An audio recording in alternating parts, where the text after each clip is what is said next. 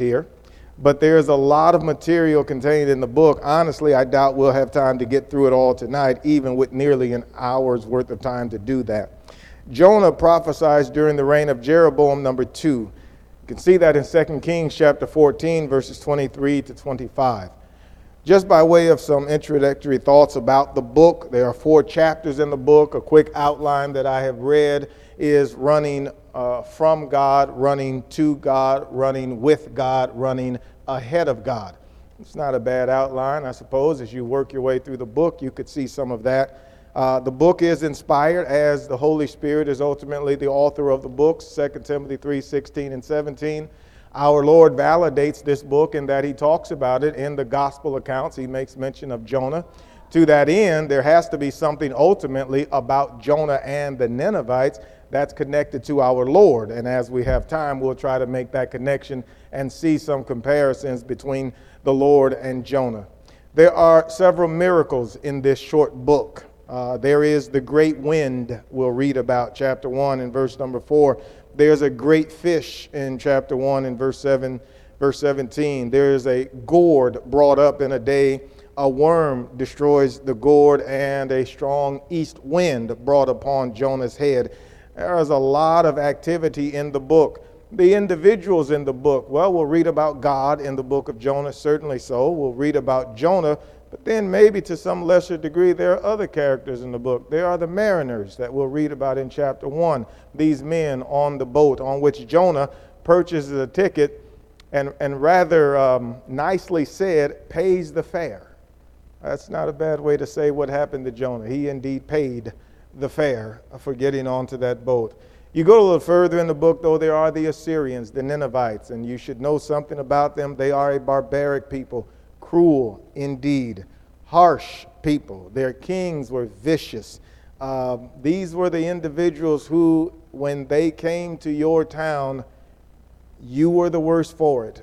They are said to have thrown dead bodies over the wall to induce you to give up. I'm telling you, you don't want to be like this. Sennacherib and others, the Rabshakei, and these individuals, one king boasted of the flaying of skins from people and adorning his palace with those dead bodies, stacks of skulls and impalings, and on and on and on it goes with regards to the Assyrians. They are the ruthless of the ruthless. That's them. Jonah knows that. And to kind of set the stage, there's some understanding about Jonah and his reluctancy. Jonah knows God. As you go through the book, he's actually going to say that. He's going to say, I knew you. And Jonah is actually going to describe God in a very positive, scriptural way. His description of God is spot on. Unfortunately, Jonah does not like God's behavior with that great description. And it's fitting in our time of racial unrest and disagreements and the like. This is a book about race. It really is. Jonah does not like the Assyrians, and it's personal. He does not want God to save them. It's not that Jonah doesn't like God's salvation and God's mercy. In fact, he'll need it himself. But what he does not want is for God to extend that to them. That's going to help us understand something about the God of heaven. Now, I'm not pointing that out to make Jonah out to be a bad guy. I hope Jonah repented. I hope he did. The Bible doesn't always complete the stories for us, though. In fact, this book is going to end without the ending. We're not going to know whether or not Jonah finally was moved by God's gestures, or whether or not Jonah finally came back to God and said, okay, I get it, I'm sorry. I hope he did. We just don't get told that. The Bible doesn't always satisfy our interests and our peculiarities as we read through it. God simply finishes the account. But I'm hopeful that he did. What it suggests, though, is God's children are not perfect, and God's children struggle.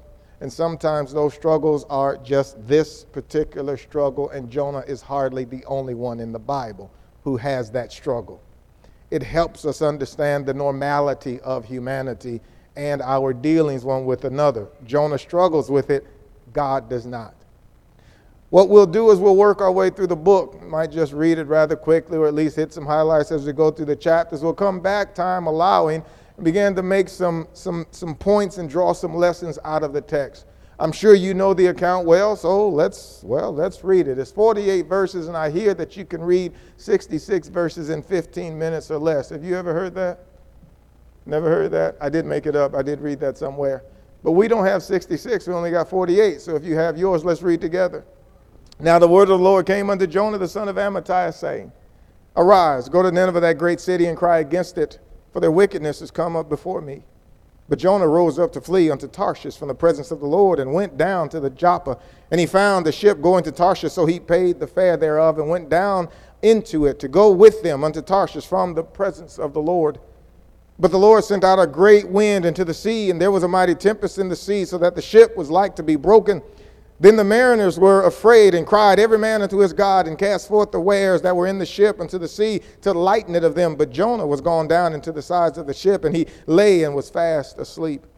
So the shipmaster came to him and said unto him, What meanest thou, O sleeper? Arise, call upon thy God, if so be that God will think upon us, that we perish not.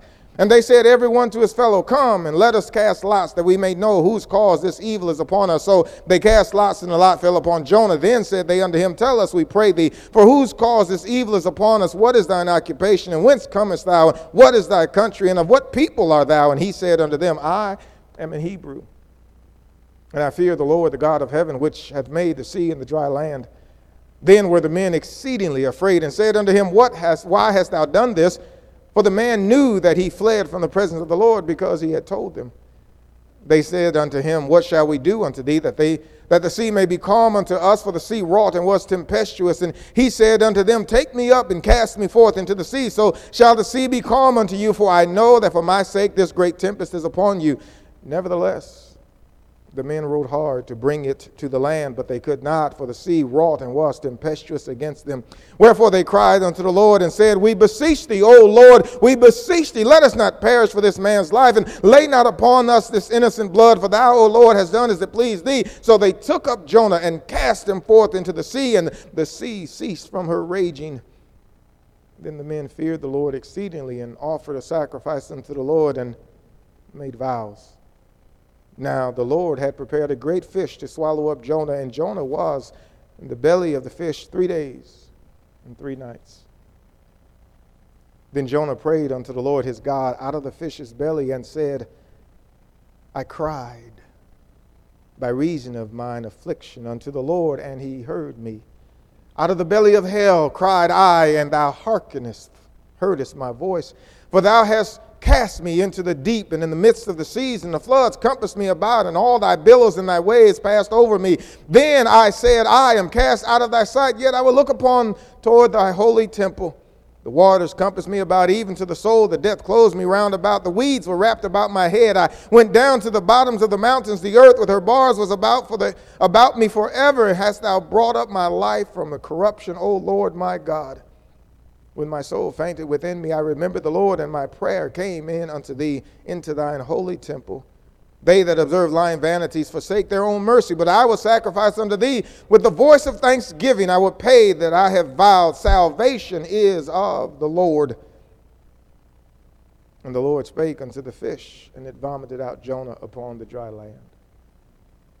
And the word of the Lord came unto Jonah the second time, saying, Arise, go unto Nineveh, that great city, and preach unto it the preaching that I bid thee. So Jonah arose and went unto Nineveh according to the word of the Lord. Now Nineveh was an exceeding great city, 3 days' journey. And Jonah began to enter into the city a day's journey. And he cried and said, Yet 40 days, and Nineveh shall be overthrown. So the people of Nineveh believed God, proclaimed a fast, and put on sackcloth from the greatest of them even to the least of them.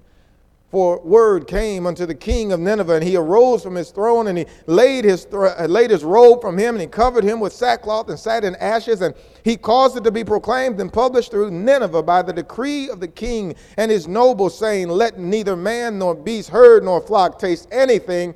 Let them not feed nor drink water, but let man and beast be covered with sackcloth, and cry mightily unto God. Yea, let them turn every one from his evil way, and from the violence that is in their hands.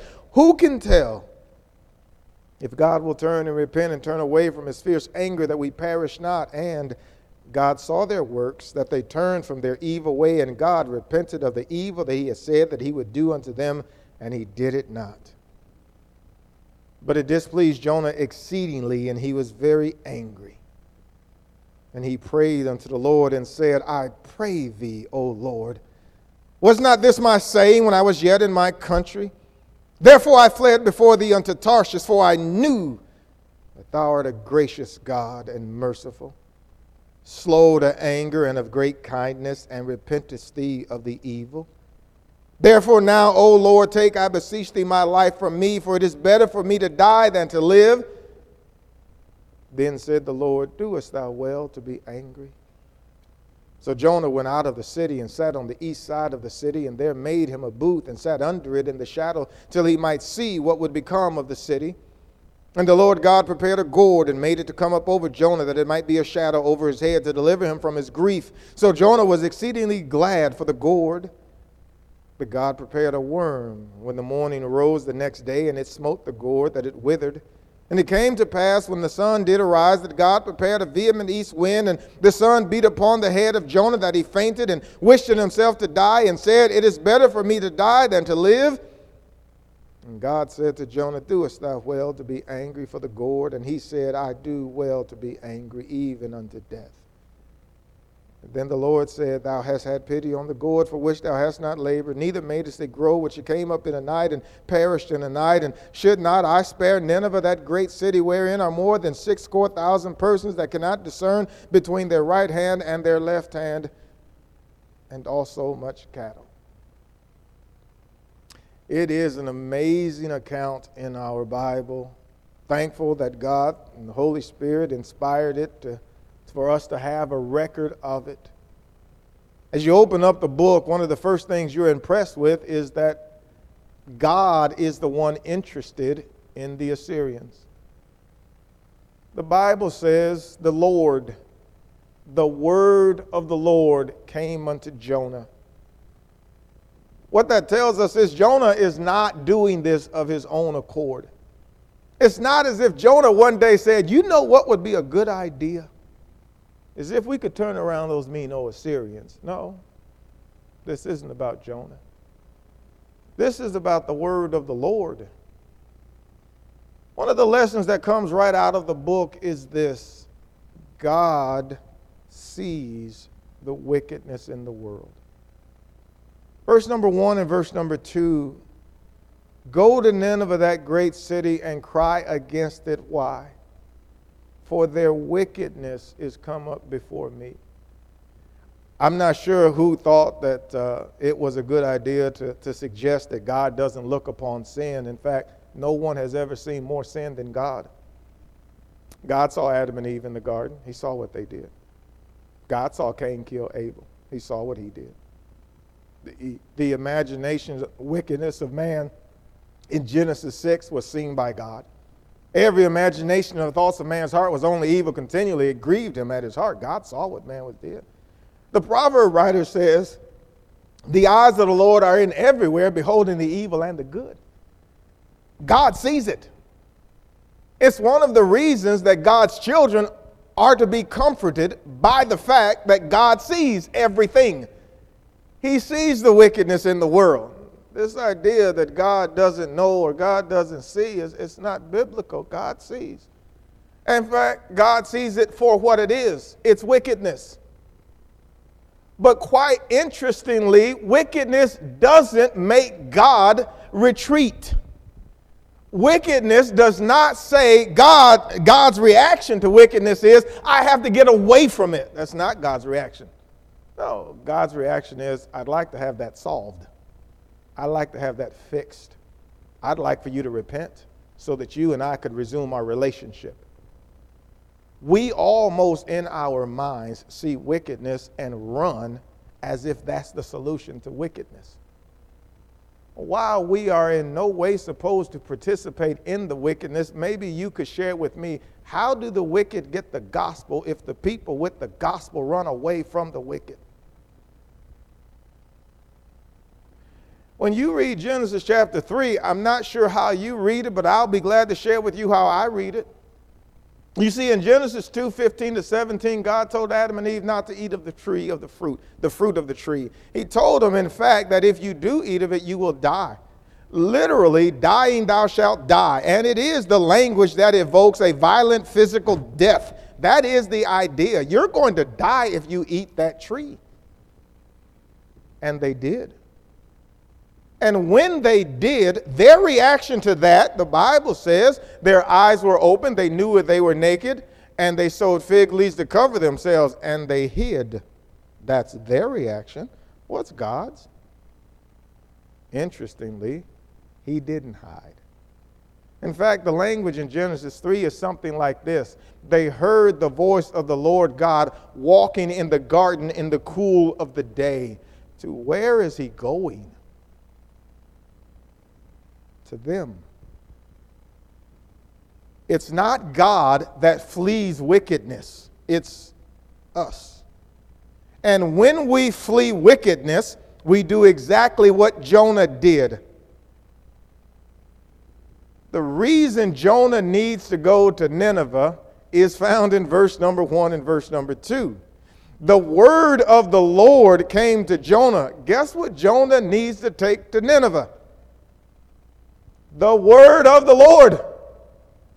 Jonah, I want you to take my word to them. You know what Jonah does is he runs the other way. He flees, not toward them, away from them. And as you're reading through the book, what it reads like is very much like we might describe a checkers game or a chess match where one move evokes another move, evokes another move, evokes another move. There's wins, there's losses, and along the way you go, and ultimately you get crowned. Well, listen, in this game, if you will allow that analogy, ultimately God's going to win. But Jonah sure is making moves. And every time Jonah makes a move, God has another move to make. In fact, one of the words you'll read frequently in the book is God prepared, God prepared, God prepared. These things aren't accidental. They're just not springing up. No, the seed doesn't just become tempestuous accidentally. The seed doesn't just start to roar because it's that time of the season. No, God does that because Jonah fled to Tarshish. And so verse number 3 says, and you can see these decisions being made. Verse number 3 says, but Jonah rose up to flee. Verse number 4 opens, but the Lord sent a great wind.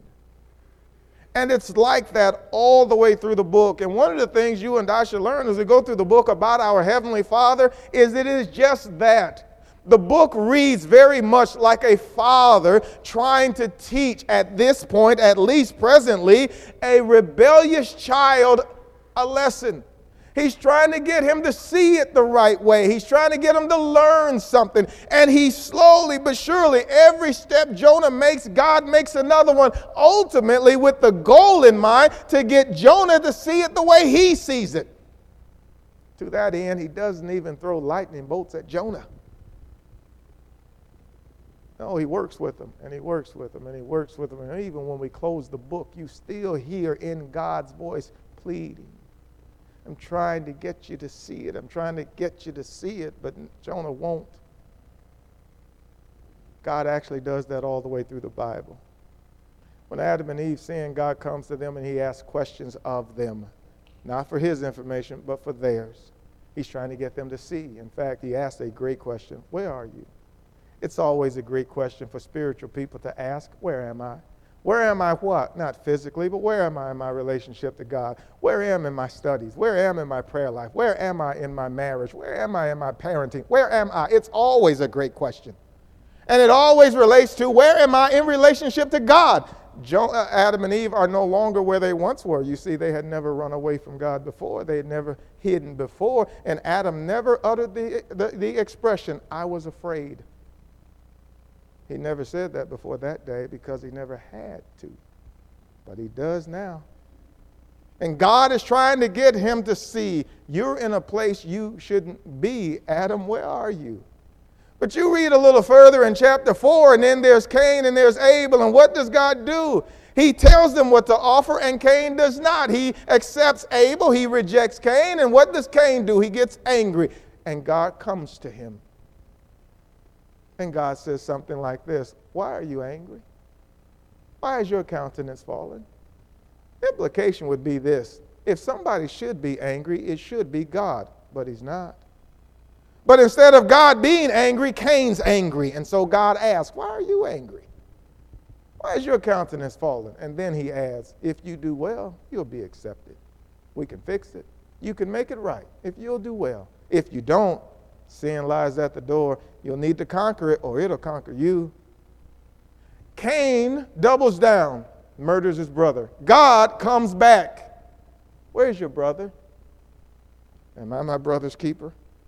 Obviously, yes. And so God punishes Cain. And when Cain says, my punishment is greater than I can bear, God protects Cain. You get to chapter 6, and isn't God coming for the world despite all their wickedness? But Noah finds grace. When wickedness occurs, God draws near trying to help us to get out. Jonah flees from the presence of the Lord. Jonah doesn't just flee from the presence of the Lord. He gets on the ship and then falls asleep. What a vivid and graphic picture.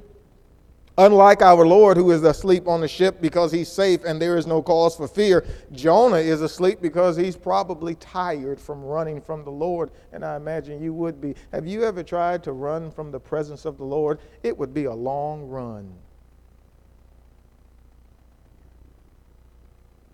The trouble is now about them, and I wonder, friends, you and I must be careful not to be asleep like Jonah. Now, while Jonah might be physically asleep, we could certainly be spiritually asleep, if you will. There is a tragedy happening and a very difficult time. These mariners are out there on the boat and the wind is whipping that boat around and they are genuinely scared. And what they do is they cry out to their gods. And of course, there'll be no answer. They cast lots, and the proverb writer says, despite what we might think, the lot is cast into the lap, but the whole disposing is of the Lord. This is not chance and random events. No, this lot falls on Jonah precisely because the Lord would have it so. And so they ask him, who are you and where are you from and what have you done? Now imagine their surprise when they hear, I'm a Hebrew. You mean one of those people? One of those people who have the one true living God? Is that what you mean?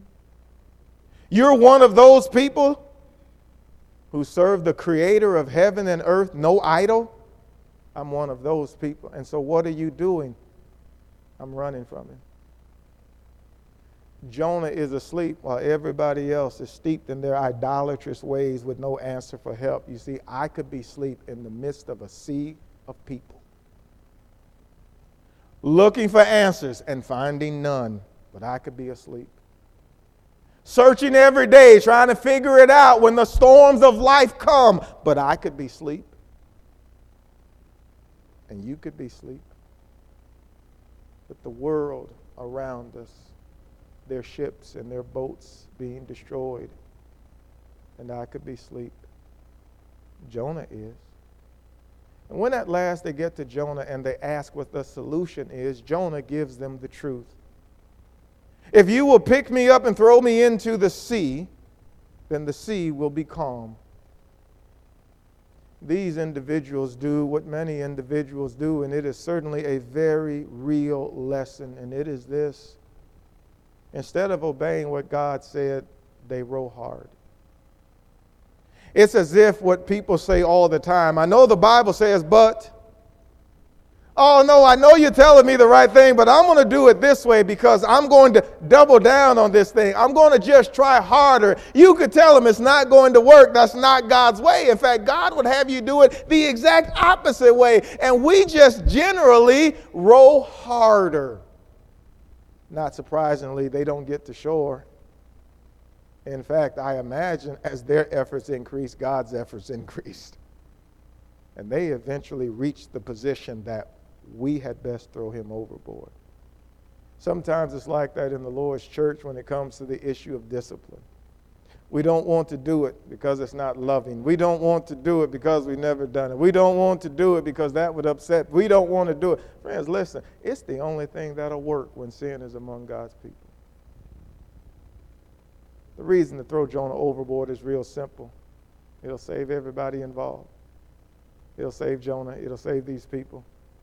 It will work because God said it. It's the only thing that will work, and so eventually they do. And just as surely as it was said, the sea is calm, and they then turn and praise the Lord. When God's people do what's right, it benefits and blesses the world around those people. Let your light so shine that men may see your good works, and what will they do? They'll glorify your Father which is in heaven. That's the way it works. Interestingly, as you read through the book, everybody in the book gets saved. Jonah does not want the Assyrians saved, but we leave chapter 1 with the mariners saved. Brings us to chapter 2. And when we open up chapter 2, Jonah is in a fish's stomach, a fish's belly. That this is absolutely true, our Lord confirmed the same when he used it with reference to his death, burial, and resurrection. It's absolutely true. Jonah was in a fish's belly, but it's probably not like that picture we see in Pinocchio where you see a little person sitting in a big whale's mouth and they're sitting upright with a little bitty light. I don't know if you've ever seen that picture. Have you seen that? It's probably not that. Now, as you read this chapter, it seems very clear to be in someone's stomach. Can you imagine that for just a second? It's a big fish with a stomach. Jonah's probably not sitting upright. He might very well be lying down in the stomach. And if the fish, and since the fish was big enough to swallow Jonah, I imagine it swallowed other stuff. And by the reading of chapter 2, you can hear Jonah exclaim what some of the things that's in there with him. Try to imagine it's dark and it's wet and there's things touching you. It's no wonder Jonah says, I cried. I cried to the Lord. I imagine you would. Moses fled from the serpent. Jonah cried from the fish's belly. I would too. But what Jonah says is not just that he cried. Jonah says, and he heard me. One of the profound things about being saved and the contemplation of saving others is that you and I were once the others. And it should never be forgotten by any person that was saved or that is saved that you weren't always saved. At one point, you were the person in the street being passed by Christians. At one point, you were the person at work, and there was a Christian in the building. You just didn't know him, and they weren't seeking you. Jonah has no interest in the Assyrians, but he sure has interest in his own salvation. And to whom should he go for that salvation? If you read through chapter 2 slowly and you start to count the I's and the me's, it will overwhelm you how many times Jonah says, I, and me, and me, and me. Let me ask you this. Who do you want to get to heaven? You stand in front of a mirror every morning at some point, I would imagine, and don't you want that person to go to heaven? I'm not suggesting you don't want others, but don't you want that one? Jonah has a real fixed position on salvation now. I cried, verse number 2, by reason of my affliction unto the Lord, and he heard me. Out of the belly of hell cried I.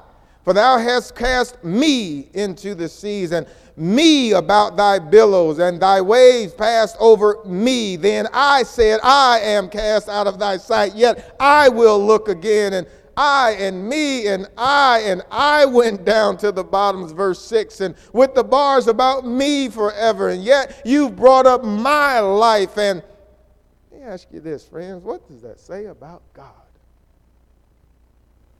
God's not done with Jonah. God doesn't hate Jonah.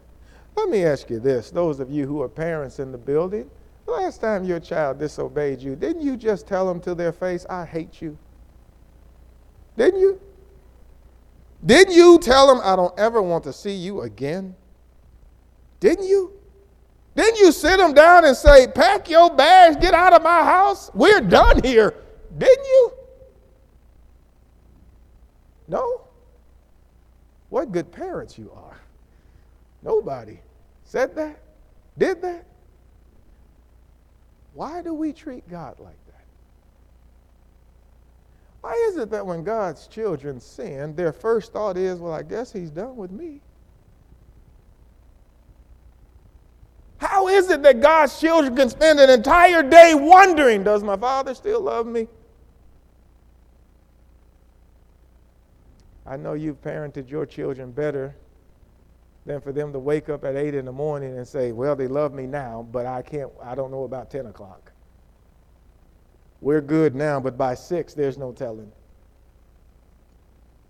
And I can only imagine by 8 or by 10 tonight, there's really an unsurety. I'll just go to school and then I'll come back home and I'll just hope for the best. That maybe, just maybe, they'll let me sleep here again tonight. If I act just right, if I do everything, and if I cross every T and dot every I and make sure, they might actually feed me too. I don't have the capacity to tell you how hurtful it is for me for Christians to live like that toward God. I've talked to too many Christians who wonder about their salvation. I've counseled with too many, and I sat down with too many, and I've prayed with too many who genuinely believe, I'm not sure about him. I don't know if he's going to let me. Would you pray with me one more time? I was given a topic to preach. The title went like this: Tell me the truth. Will God really forgive me? Listen to that. Tell me the truth, as if we haven't. As if somebody's lied about it.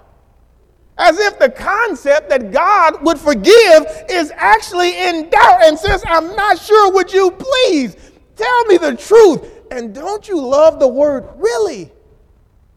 Not will he forgive, but will he really? If I ask your children tonight, do you love them? You think they'd say yes, despite all their failures? Why isn't God done with Jonah? Because God's not the father people make him out to be. Jonah is in express disobedience to God. God said, go that way. Jonah went that way. God said, go preach. Jonah said, no. Jonah said, I cried unto the Lord, and he heard me. Jonah ends chapter 2 by saying, salvation is of the Lord, and aren't we glad that it is? The fish vomited Jonah out, and we enter chapter 3. And in chapter 3, an amazing thing happens. Jonah sees the power of the word of God. Nineveh is a huge city, 3 days' journey to get there, get around it, and Jonah made it in one. He had great motivation to be moving. After all, if you spent that time in that fish's belly, you'd be motivated too when he vomited you out. God's word doesn't change, and so the chapter opens by saying, go preach to Nineveh the preaching that I bid thee. Same message. God doesn't need updates. God doesn't need changes or alterations. Just preach the word, and it'll be sufficient. How sufficient? 8 words. That's the sermon. I've tried to preach shorter sermons. I haven't gotten down to 8 words. 8 words, that's the sermon. I think members would be disappointed if they came and a preacher said 8 words and sat down. Maybe disappointed, I don't know. That's the sermon. Yet 40 days and Nineveh will be overthrown.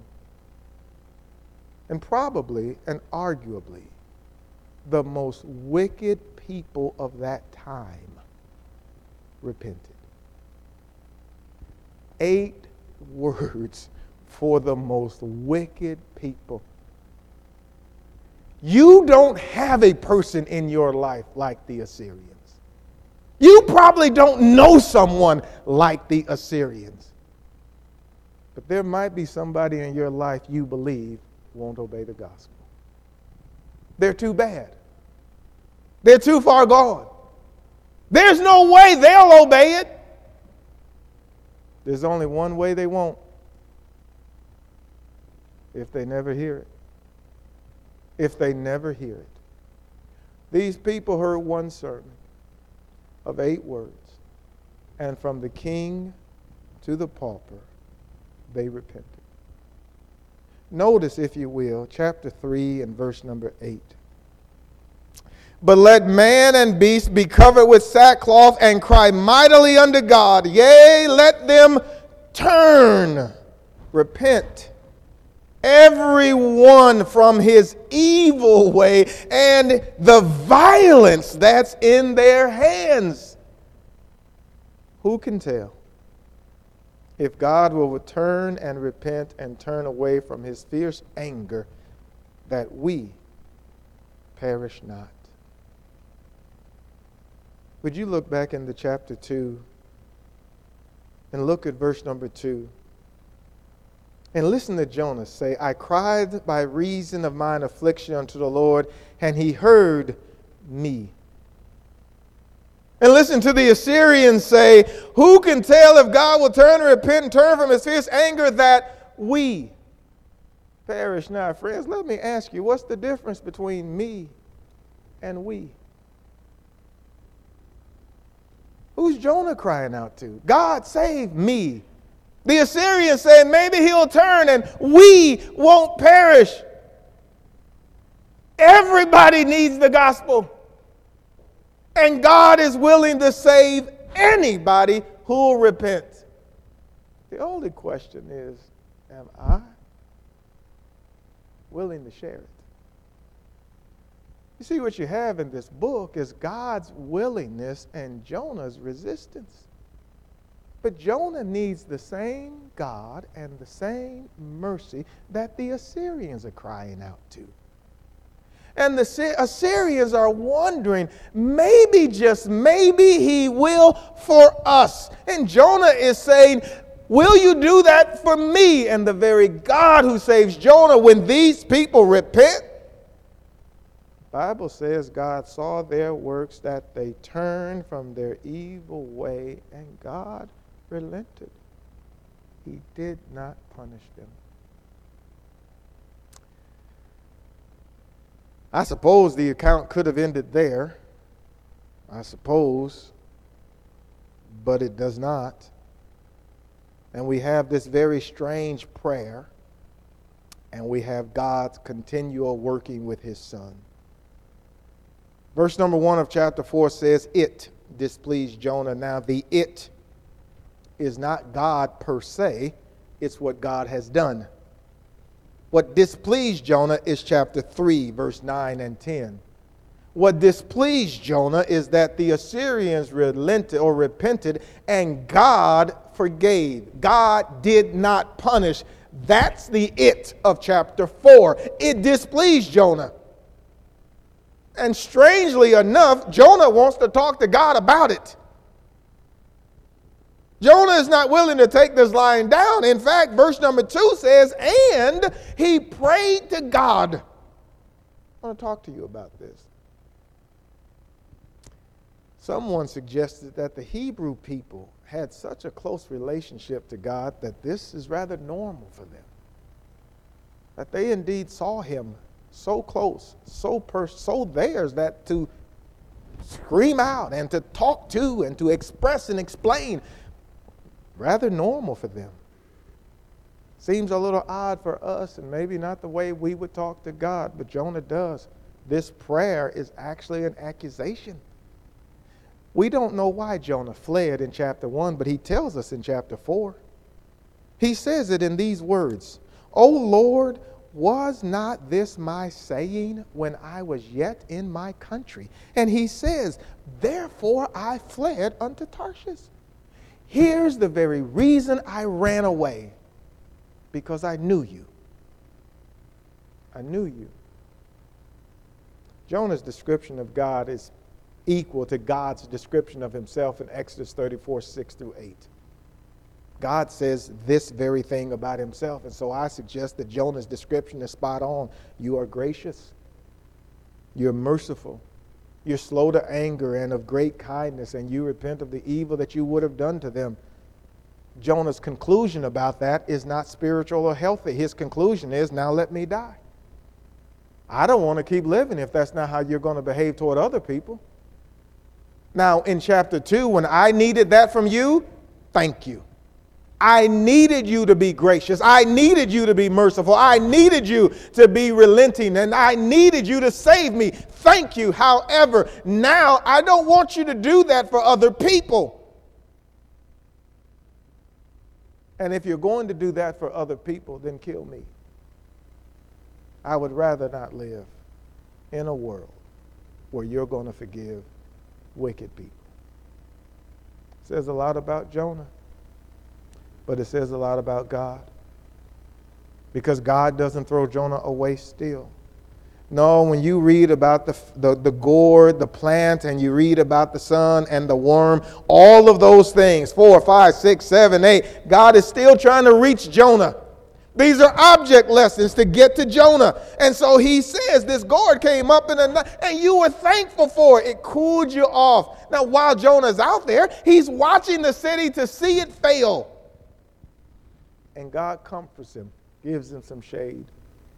And Jonah says, thank you. This is a great seat. I know they're going to mess it up. I just can't wait until they do. And I know after that, you'll be able to get them. And then God takes away the plant.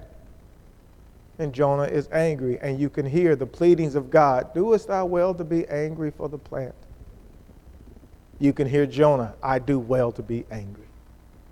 But Jonah, you didn't do anything. You didn't plant it. It came up in the night. It went away in the night. Why are you angry about that? It's what God says last. It's what God says last that gives you some insight into the God of heaven. Verse number 10. After Jonah refuses to turn, even at this late point, verse number 9, I do well to be angry. The Lord said, thou hast had pity on the gourd for which thou hast not labored, neither made it grow, which came up in the night and perished in the night. And should not I spare Nineveh? God's description of Nineveh is rather kind and gives us some insight into the way that God sees the world and how intimately he sees it. God refers to Nineveh as a great city. Its scale. It's a great city, Jonah. Shouldn't I spare it? But not just the city. No, he says inside of that city there's more than 100,000 persons. You might understand that as children. We're not counting adults. This description of not being able to discern your left hand from your right hand is a description in Scripture of children. These are people who are so young they can't tell the difference between their hands. There's 120,000 children in there. We're not counting the adults, Jonah. Shouldn't I spare it? But you'll note the last little expression that God gives is, and very much cattle. It's not that God is overly concerned for animals, but they're down there. There's living stock. There's animals down there, Jonah. There's this great city down there, Jonah. There's 120,000 children in there, Jonah. And they repented, Jonah. Shouldn't I forgive them? It would have been great for us to hear Jonah say, yes, Lord. We don't get that verse. I hope he did. It would have been great if he did. But I don't know that he did. The time we have remaining, what are some lessons we can draw quickly? Let me share a few. Number one, we talked about it at the beginning. God sees. Number two, you cannot flee from God. Jonah tries. Several times in chapter 1, the expression is had, he fled from the presence of the Lord. Psalm 139, 7 through 12 tells us that's an impossibility. We cannot flee from the presence of the Lord. He is there everywhere. Number 3, God seeks to save. This entire book ultimately is about God's desire to save. The mariners, Jonah, the Assyrians, the children, the cattle, Literally, everything in the book gets saved. And your Father and mine wants to save. Ezekiel 18:23, God says, I have no pleasure that the wicked perish.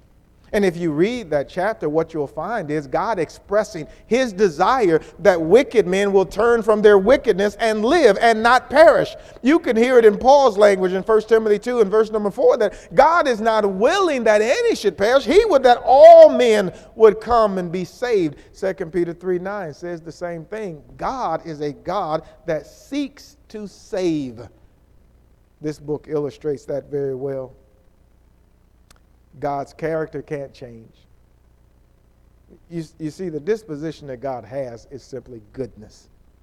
And God doesn't mete that out indiscriminately or in some way he hoards that from some but won't give it to others. That's not the way God is. And so when Jonah says to God, I knew you were this way, he is that way. And since he is that way, then anybody who will repent, he'll forgive. Anybody who will repent, he will forgive. There is nobody beyond the purview of God's goodness if they will repent. God can't change his character. God is light. There's no darkness in him at all. Jonah wants God to save him and then destroy the Ninevites if they both repent, and God can't. Number six, God's care for his children is evidenced throughout the book. God is trying to work with Jonah, much the same way you try to work with your children. It's good parenting when you teach your children what to do properly, and then you give your children an opportunity to fulfill what you have requested, and then you follow up with your children if they fail with more instructions and trying to guide and direct. It's good parenting. And if at some point discipline by way of correction is needed, you administer that even-handedly and justly for the cause and the occasion with explanations to follow, and then you move on from that. That's good parenting. And if you're doing that at home, your children will one day rise up and call you blessed, and they will be thankful, and you will be better. But it's surely a process. Why not with God? God is working with his child. We almost have God in this position that you just mess up one time and he'll end you. You can be his child, yes, but he is on the verge, always on the verge of just about waiting to. It's almost like we have God lean and saying, I wish you would. I can't wait till you do. What a terrible concept of the God of heaven. And how contrary to Scripture. There's not a passage in the Bible that suggests that, not one. There's not even the hint of the suggestion that God wants his children to fail, eagerly hopes that they do, longing to punish them and just cannot wait. You just can't find. You'd need another book for that, but you won't find it in here. And far too many of God's children live like that's what the Bible teaches. I know. Among every faithful congregation, I need to meet that out and balance it by saying God doesn't want you to take advantage of his goodness, and God doesn't want you to sin. God doesn't want... But see, you already know all of that. What we don't know is the other part. We spend so much time saying that it leads us to this error, and this is erroneous. God loves his children more than you love yours. And God is a better parent than you are. And if you are loving yours with kindness and goodness and graciousness and forgiveness, you learn that from him. And how dare people suggest that the God of heaven is a bad parent and is waiting to punish his children indiscriminately when the Bible so convincingly teaches otherwise. Well, that's a soapbox for me. Maybe you can tell. Number eight, God's word must be preached. The word of God must be given to the lost. And without the word, they can't be saved. Number 9, fighting God is futile. Jonah is going to fail. Saul of Tarsus failed. The wicked will fail. Nobody can defeat God. Satan fails. God cannot and will not lose. Number 10, God wants us to be like him. You know, ultimately, the book is God trying to get Jonah to his side and to see it his way, and he wants the same thing for us. There's lost people in the world. God wants us to see that. God wants them to be saved. God wants us to see that. Doesn't matter who they are. God doesn't want us to be bothered by that. Whosoever will, let him come. That's God's disposition. In fact, as you read this book, it's kind of hard not to compare Peter's language in Acts chapters 9, 10, and 11, where Peter finally learned through the vision, I perceive that God is no respecter of persons, but in every nation he that worketh righteousness is accepted of him. God will save anybody that will repent. They just need an opportunity from those who are saved. Number 11, we need to be empathetic to others. Number 12, God's children struggle. And sometimes God's children struggle with racial issues. That's just the truth of the matter. Jonah is hardly the only one. We just mentioned Peter. And didn't he? Preached a great sermon in Acts chapter 2. To you, to your children, all that are far off, even as many Lord our God shall call. It's true. Needed the vision 3 times in Acts chapter 9. Finally got it in Acts chapter 10. I got it. I perceive it. I get it. I understand it. What some people don't read is Peter was hardly the only one, because in chapter 11 he was accosted by the Jews for going to speak to a Gentile. And in Galatians chapter 2, he succumbed to it and took Barnabas and others. God's children struggle with race issues. They have. They do to this very hour. What's the solution? Change our hearts to be like God. God saved the Assyrians because they repented. Anybody who is lost is a candidate for the gospel. And anybody who obeys the gospel is my brother and my sister. Would you pray with me? Our Father in heaven, it is with thanksgiving in our hearts that we come before your throne, praising you, Father, for your greatness. For you are the sovereign ruler of heaven and earth, the giver, the sustainer of life. Father, you are so wonderful and matchless and mighty, and we're so thankful for the creation of the world, for the sharing of your image, for your kindness and your mercy, for your plan to save us before you made us, and for the Christ. Not simply for the Christ on the cross, but for the Christ who rose from the dead, sits at your right hand, triumphant and victorious over sin and death. Father, thank you for loving us while we were sinners, and more so while we are your children. Father, bless the congregation here. Bless each member. Bless our hearts. Bless our minds, Father, and may we learn from a book like Jonah. May we learn your goodness and your care, and may we see the struggle of one of your children and how you worked with him. May we see your forgiving spirit for the Assyrians and your longing, Father, to have Jonah see the world and others the way you do. Father, thank you for this book, and thank you for your love and for the example of Christ, and thank you for the gospel and for the church. And Father, we pray that you will bless us and strengthen us and give us the courage and the rightness of mind to behave like you, to love one another as you have loved us, and to seek and to save those who are lost. To you be all glory, honor, and praise, Father, in Jesus' name. Amen.